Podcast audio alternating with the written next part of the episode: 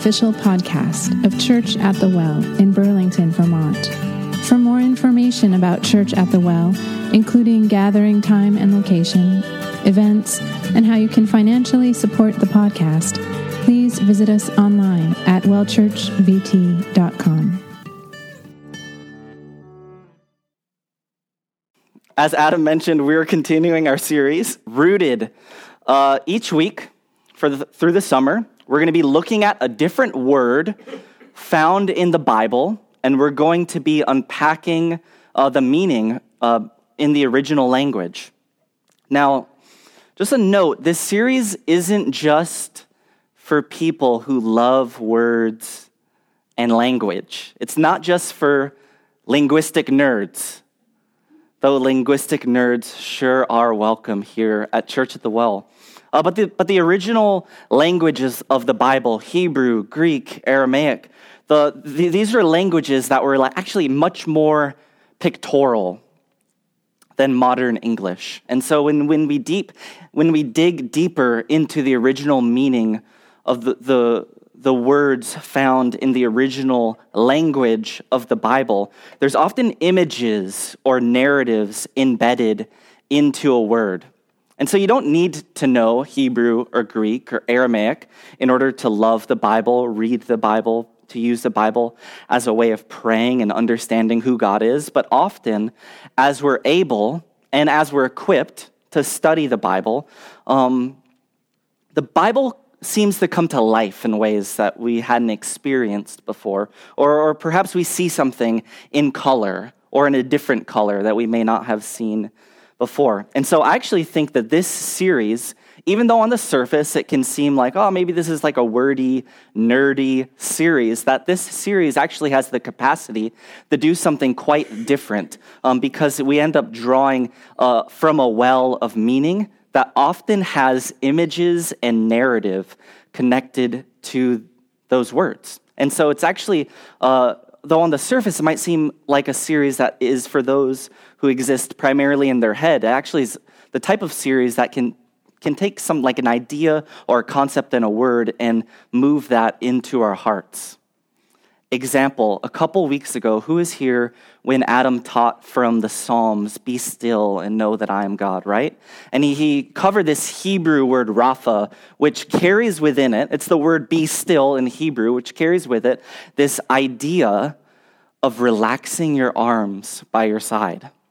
Now, I personally know that I'll never read that passage the same again, right? Anyone else with me? That was a good sermon. If you missed it, it is on the podcast, wellchurchvt.com, or you can just find it on anywhere that you find podcasts. It's there. Uh, so it has this, this capacity to move things from our head to our hearts. And so this morning, we're getting to another word. It's a Hebrew word, and that word is gat shamin. Can you say it with me? Gat shamin. You're like, give it to me one more time. You guys did great. That's amazing. And it means olive oil press. Olive oil press. Some people, they're like, I was not expecting that. I was expecting like grace or peace or love, etc. No, olive oil press, or, or even more fully captured, it means place of the olive oil press. So, uh, I have a picture for you this morning. This first picture will, will stay here for a moment. This is a picture of an ancient olive oil press. I actually took this picture uh, just a few weeks ago. At the end of May, I took a trip to Israel, and this was at a museum in Nazareth, where uh, they kind of essentially built a replica of an ancient first century Nazarene village. And they tried to use original building materials and techniques, etc. And so this is an image of uh, where the olives would be crushed. And you can see there on the right, remember that what that thing is for just a moment. That's like a little kind of mesh woven basket thing that they would place the olives in as they were crushed. To go to the next slide. And this is the full olive oil press. Now you'll see there are three platforms, and what you can't see off screen is a series of weights that they would add. And what would happen is they would place that basket that you saw in that first image on top of the platform, and they would place weights at the end, and it was kind of like a like a lever system. Matt's an engineer; he's very embarrassed by the language I'm using to describe what this does. Um, so, uh, what would happen is you place the weights on, and the weights would engage this mechanism, and it would press down onto the olives to produce olive oil. Now, traditionally in first century Israel, there are actually three different pressings uh, that would take place. And so um, each of these would produce a different type of oil. So you'd put the olives in in that kind of basket bag thing, and they would be pressed, and then they would add more weights, and they would press again, and then they would add more weights, and it would be pressed again. Now, the, the olive oil that was produced from this pressing process had different uses because it was kind of of a different viscosity, different taste, different texture, etc. The first pressing of the olives, y'all are like, Ian, I thought you said this wasn't going to be nerdy. It's going to be a little bit nerdy, okay? I can't help it. Adam said he wouldn't get nerdy. He, he didn't promise that I wouldn't get nerdy. So, the first pressing of the oil produced like a really viscous oil, and this oil was used to, to light lamps in the temple. So it was sent to the temple, and it was used to light lamps, and it was actually used for sacrifice in the temple. Now, the second pressing actually produced a really good uh, type of olive oil, type of olive oil that maybe we are familiar with. We use it to dip like our bread in. Um, and the Centrecchios aren't here today. I'm sure Chris would say you have to put a little balsamico in it. That was uh, Italian in a Hebrew accent for some reason. I am also not a. Yes, I did not. Yes, okay. Yes, yes, I need help. Pray for me.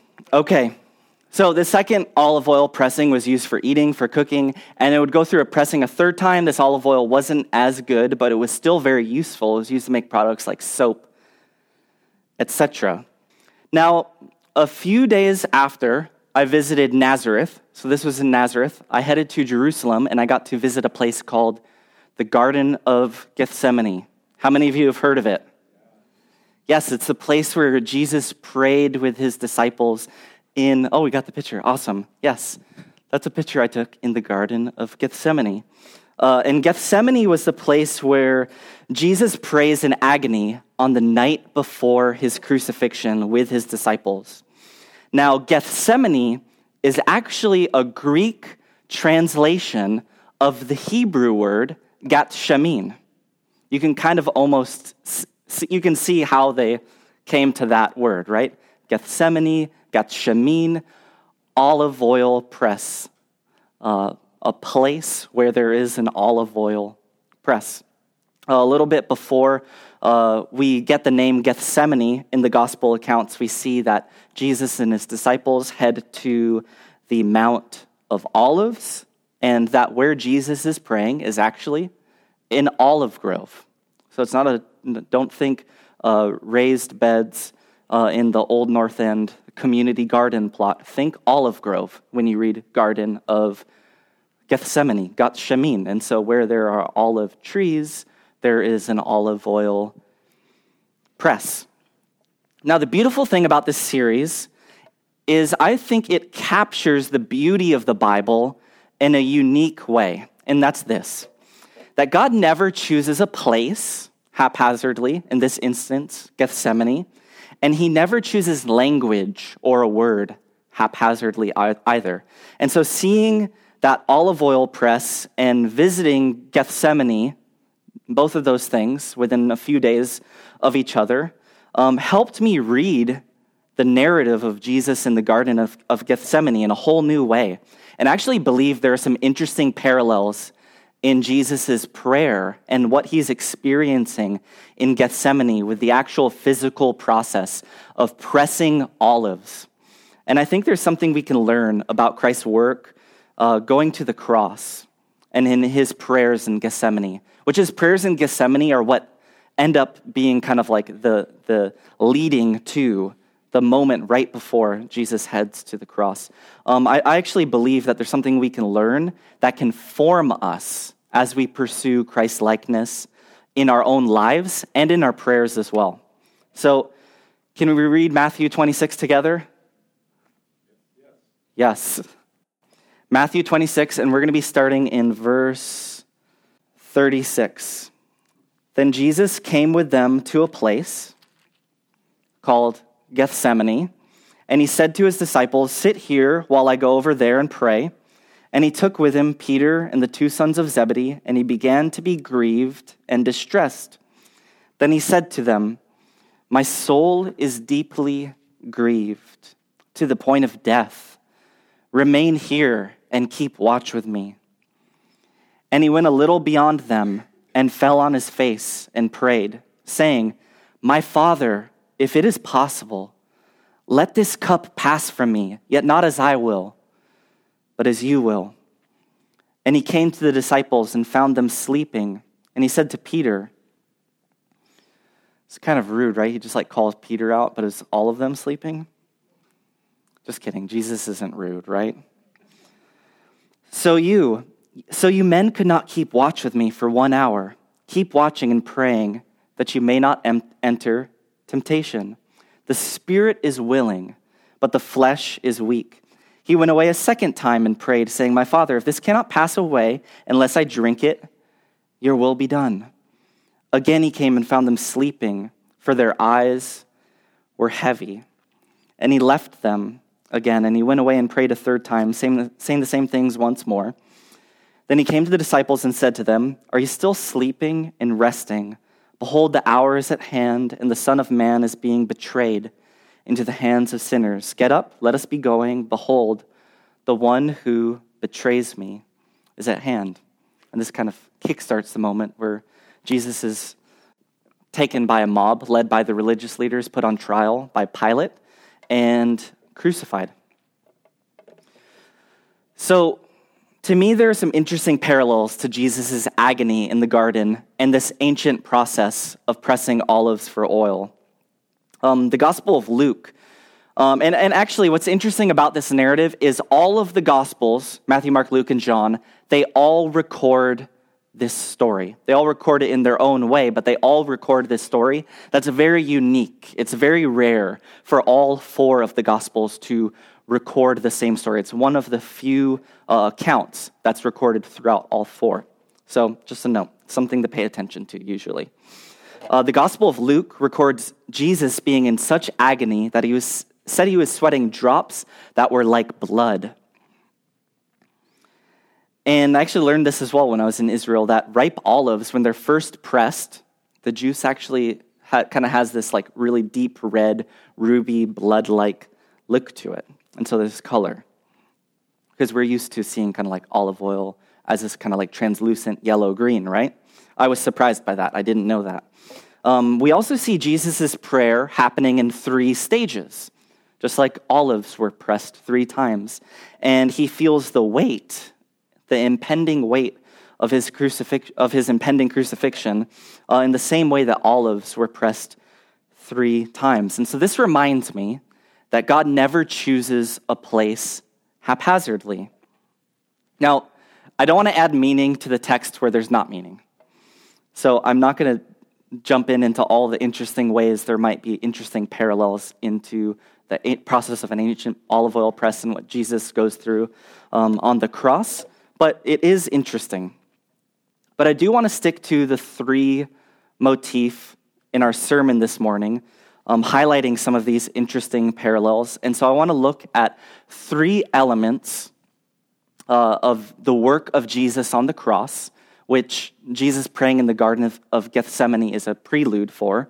And uh, then we're going to finish with three things we can apply to our lives that we learned from Jesus in Gethsemane, Gethsemane, the place of the olive oil press. And so I just want to start briefly by reflecting on the work of Jesus as he went to the cross before we look at how we can apply Gethsemane to our own lives. Because, like everything in Scripture, it always starts with gift, grace. Can I get an amen? Amen. Y'all are still with me.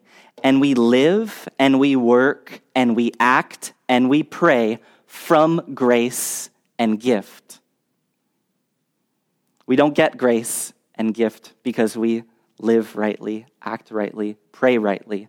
We pray, live, act, are from gift grace. So it's important to focus first on that. And in Gethsemane, Jesus' anguish is presented as a foreshadowing of the pain he is about to experience on the cross. It's a foreshadowing. Not only this physical pain, but the burden and weight uh, that he takes on of sin, of evil, death, etc.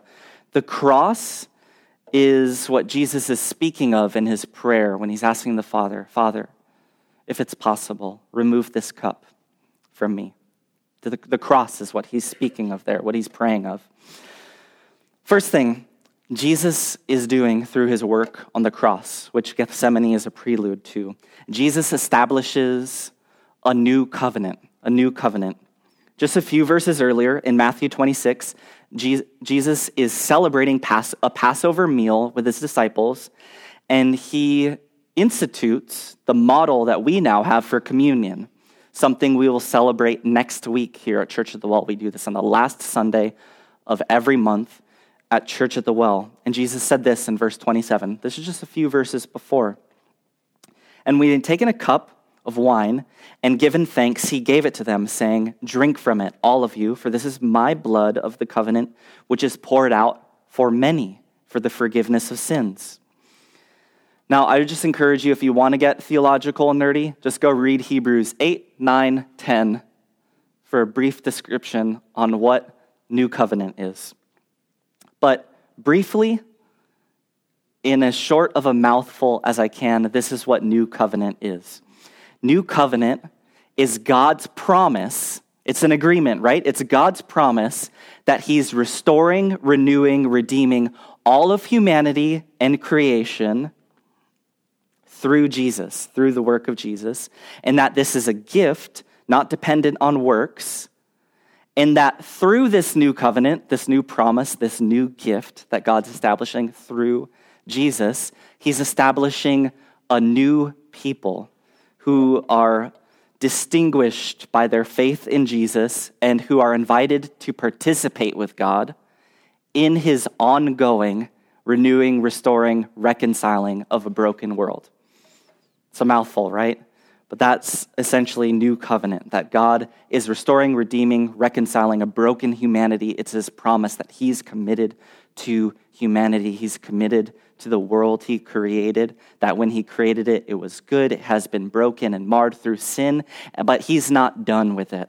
And that through the work of Jesus, um, he has inaugurated uh, the kingdom of God where he is restoring, but it's ongoing. And so he forms a new people, the church, to participate with him in this ongoing restoring, reconciling, reconciling uh, work. Uh, second point Jesus and his work on the cross nourishes our souls and our spirits. Jesus says in John 6 that he's the bread of life, that whoever eats this bread will live forever.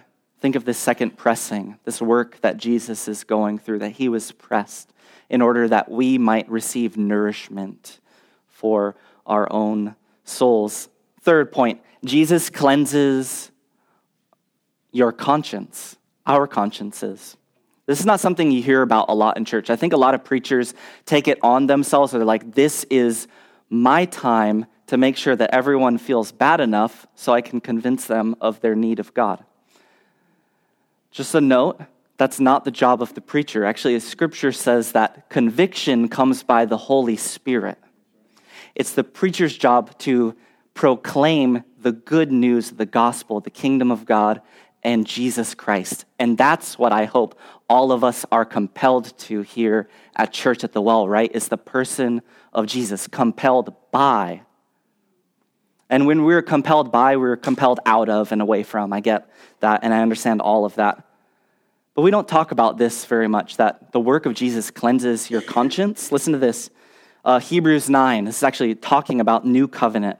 How much more will the blood of Christ? who through the eternal Spirit offered himself without blemish to God, cleanse your conscience from dead works to serve the living God. This is what we work out of. He cleanses our conscience, then we serve the living God. For this reason, he is the mediator of a new covenant. Again, just I'm, I'm assigning it to you. Read Hebrews 8, 9, 10 this week. It's awesome. Okay. How Gethsemane forms our lives and prayers. This is what I've been hoping to get to this morning. This is where we're going to conclude this morning. Perhaps the most compelling element of Jesus' prayer in the garden is how relatable he appears in his humanity, right? And yet he exhibits this amazing reliance on God in the midst of his human anguish. It's amazing, it's compelling, not only because it's relatable in its brutal honesty. Jesus suffering, Jesus struggling, Jesus praying in anguish to God and it's compelling as a guide of what it looks like and what it means to be fully human in Christ. And so I want to look at three elements of Jesus' prayer in the garden that can form us as we pursue Christ likeness in our own lives and in our own prayers. And it's these ideas that really compelled me to turn this passage today, to look at this word, uh, Gethsemane, Gethsemane. Um, and as I prayed in Gethsemane just a few weeks ago, and I actually prayed for all of you there. It's not hyperbole. I prayed for our church, and I actually took our weekly prayer list with me to the garden that week. Um, as I was praying there, and actually another interesting thing, it says that Jesus went about a stone's throw away when he was when he went off to pray away from his disciples. Actually, I was relating to that as well because I was there with a group and I wanted to find a quiet place, so I had to go about a stone's throw away from everyone so I could find a quiet place to pray. But as I was praying, I couldn't help but wonder what would have been different if Jesus' disciples had stayed awake with him? What if they had prayed with him through his anguish? Would they have acted differently? Would they have had a clearer picture of the kingdom of God? Would they have understood that Jesus was leading a revolution of sacrificial love, not a revolution of political violence? Would Peter have kept his sword in its sheath? Would Peter still have denied Jesus three times if he had stayed awake and prayed with Jesus in his anguish? I, I don't know if any of us could answer any of those questions with certainty, but I'm certain of this if the disciples had prayed with Jesus in Gethsemane, they would have been formed to a greater extent in some way or shape into the likeness of Jesus. They would have looked more like Jesus. I don't know in what way, but I know they would have. And that their subsequent prayers probably would have been formed by that experience as well. I know that some of us have been formed just by the reading of it. Maybe this is one of the reasons why all four Gospels record this account. It's so that us as readers, we can ask if we would have stayed awake with Jesus in Gethsemane and what there is to apply to our lives as we're, we're formed, as we ask what it means to be formed in our pursuit of Christ likeness in our lives, prayers. Um, so, the three things I'm going to look at, um, just a, I'll, I'll, cover these really briefly in a moment, but um, the first thing that I think we can learn is praying your doubts, fears, anxiety, anguish, pain, etc. Praying them, actually praying them. The second is praying through them.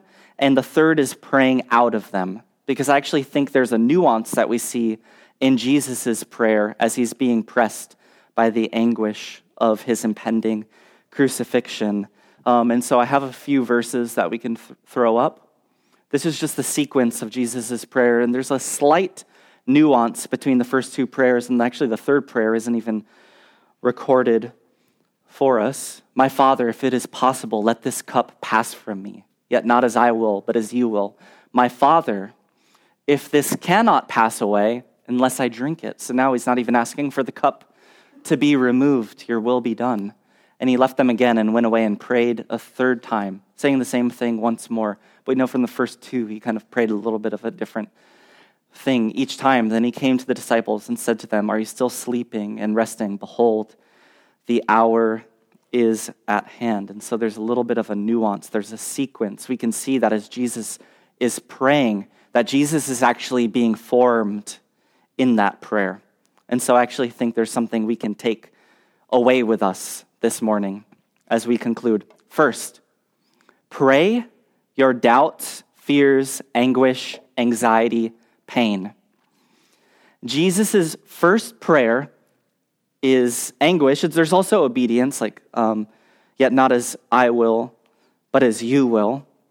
But there's something about complete vulnerability and honesty before God that, that transforms us. And as we learn to pray, as we learn to pray, emphasis on learn, the first step is not learning the right words.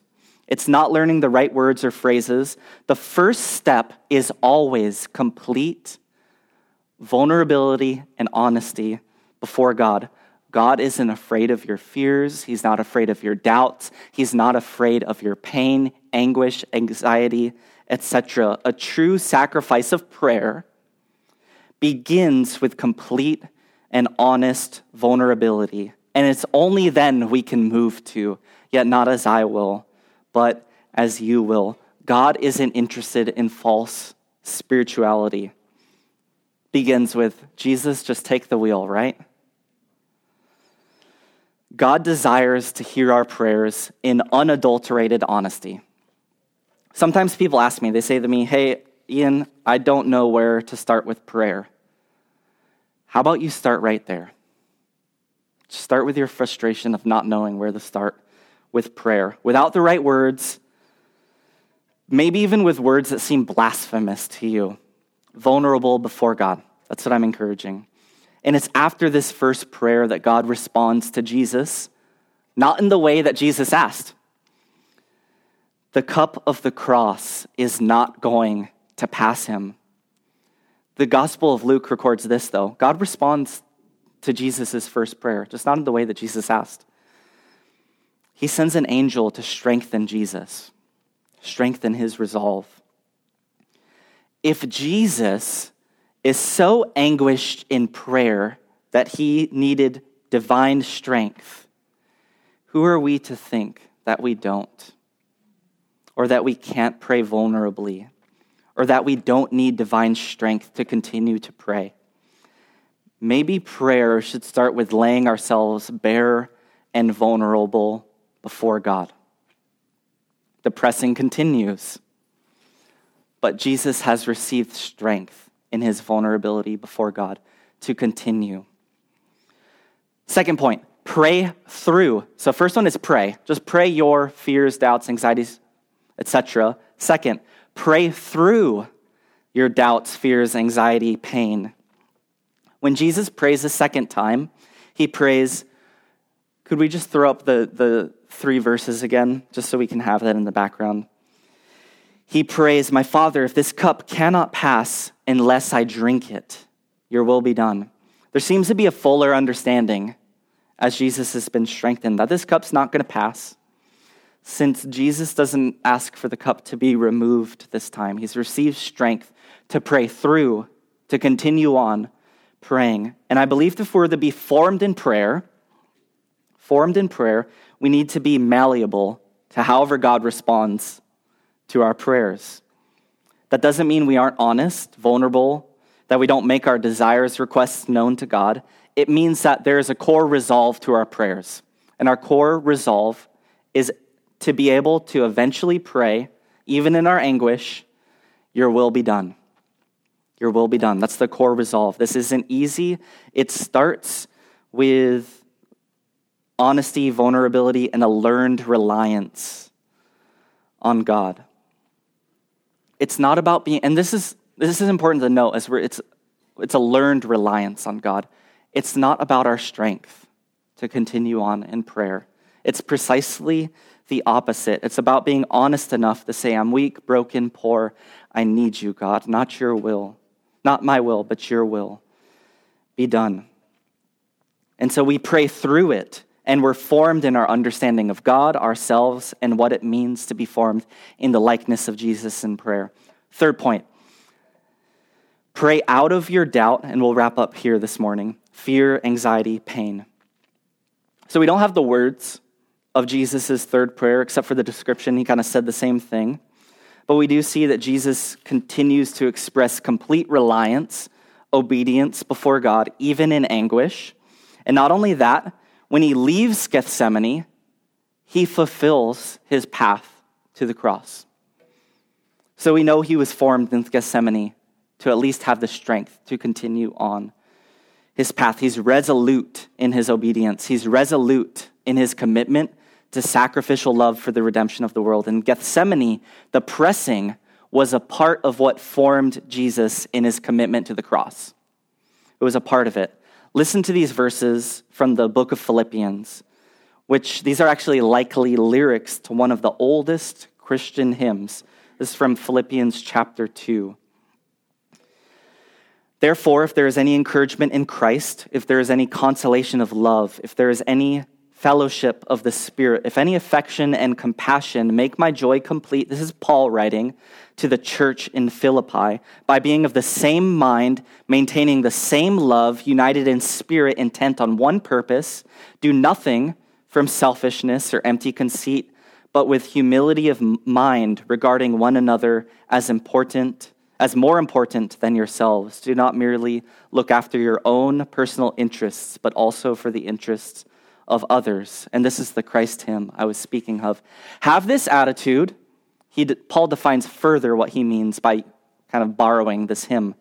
Have this attitude in yourselves, which was also in Christ Jesus, who, although he existed in the form of God, did not consider did not regard equality with God a thing to be grasped, but he emptied himself, taking the form of a bondservant and being made in the likeness of men. Being found in appearance as a man, he humbled himself by becoming obedient. Think of him in the garden to the point of death, even death on a cross. For this reason also, God highly exalted him, bestowed on him the name which is above every name, so that at the name of Jesus every knee will bow of those who are in heaven and on earth and under the earth, and that every tongue will confess that Christ is Lord to the glory of God the Father. We could preach a whole series on that passage. I won't. But what we see in Gethsemane is Jesus emptying himself before God. He did not consider or regard equality with God something to be grasped, he emptied himself before God in complete vulnerability, honesty, and obedience and reliance. And as he empties himself, he inaugurates a new world, a new people founded on the principle of sacrificial love and grace. Notice that Jesus' work accomplishes a lot, right? It can be a mouthful. But according to Paul and whoever like authored this OG hymn, Jesus emptying himself and going to the cross not only accomplishes all of these things, it becomes a model for us. Have this attitude in yourselves, right? This is what I mean by praying out of, praying out of your fear, anguish, doubt, pain, being completely reliant on God, resolute in our commitment to love from that place. And it's there we're able to find the strength through Christ to commit our lives to loving others without merely looking out for our own personal interests. So, if you are on the press this morning, if you have been on the press this week, maybe it's first pressing, maybe it's second pressing with some more weight, maybe it's a third pressing with even some more weight, right? I think it's important to think about where, where we are and what we might learn from Gethsemane, from the pressing of Jesus in the garden. Maybe the best place to start this morning is just to pray. Pray your pain, pray your anxiety, pray your doubts, pray your frustration with praying about praying. And maybe as you do, you'll receive strength to pray through that. And then maybe even more so, we'll be able to take on more Christ likeness as we're formed in prayer, to pray out of that to commit our lives to sacrificial love, to the healing restoration of a broken world. What if we were, and I'm going to invite the band up right now as well. Uh, we're going to sing one last song together. What if we were to stay awake to God in our pain? What if we were to be completely vulnerable and honest before God? What if we were open enough to pray through our pain and be malleable to however God responds to us in that place? And what if we were to pray out of our pain and anguish and find a path to love from that place of pressing, from being put in the Gat Shemen? What if we were able to find a path to love from that place? Let's pray for God's Spirit to strengthen us. God, we thank you for your goodness. We thank you that your presence is here with us in this place. We thank you that you can give us an image of an ancient olive oil press and teach us something about who you are and how we are to be formed in your likeness and how we can be formed in our lives of prayer. God, I know there are many of us being pressed, weighed down. I ask that you would give them the strength to pray, to just begin in some way to express in honesty and vulnerability before you what they are going through. But God, I also ask that you would give them strength. And that as a church community, we would be formed more into the likeness of Jesus. That we would find, even in our anguish, a path to love the world around us, to love each other, to commit our lives to having the same attitude that we see in you, Jesus. Honest, vulnerable, but resolute in reliance, obedience to you and into the path of giving our lives for others. In Jesus' name we pray. Amen. Amen. Let- Thank you for listening to our podcast.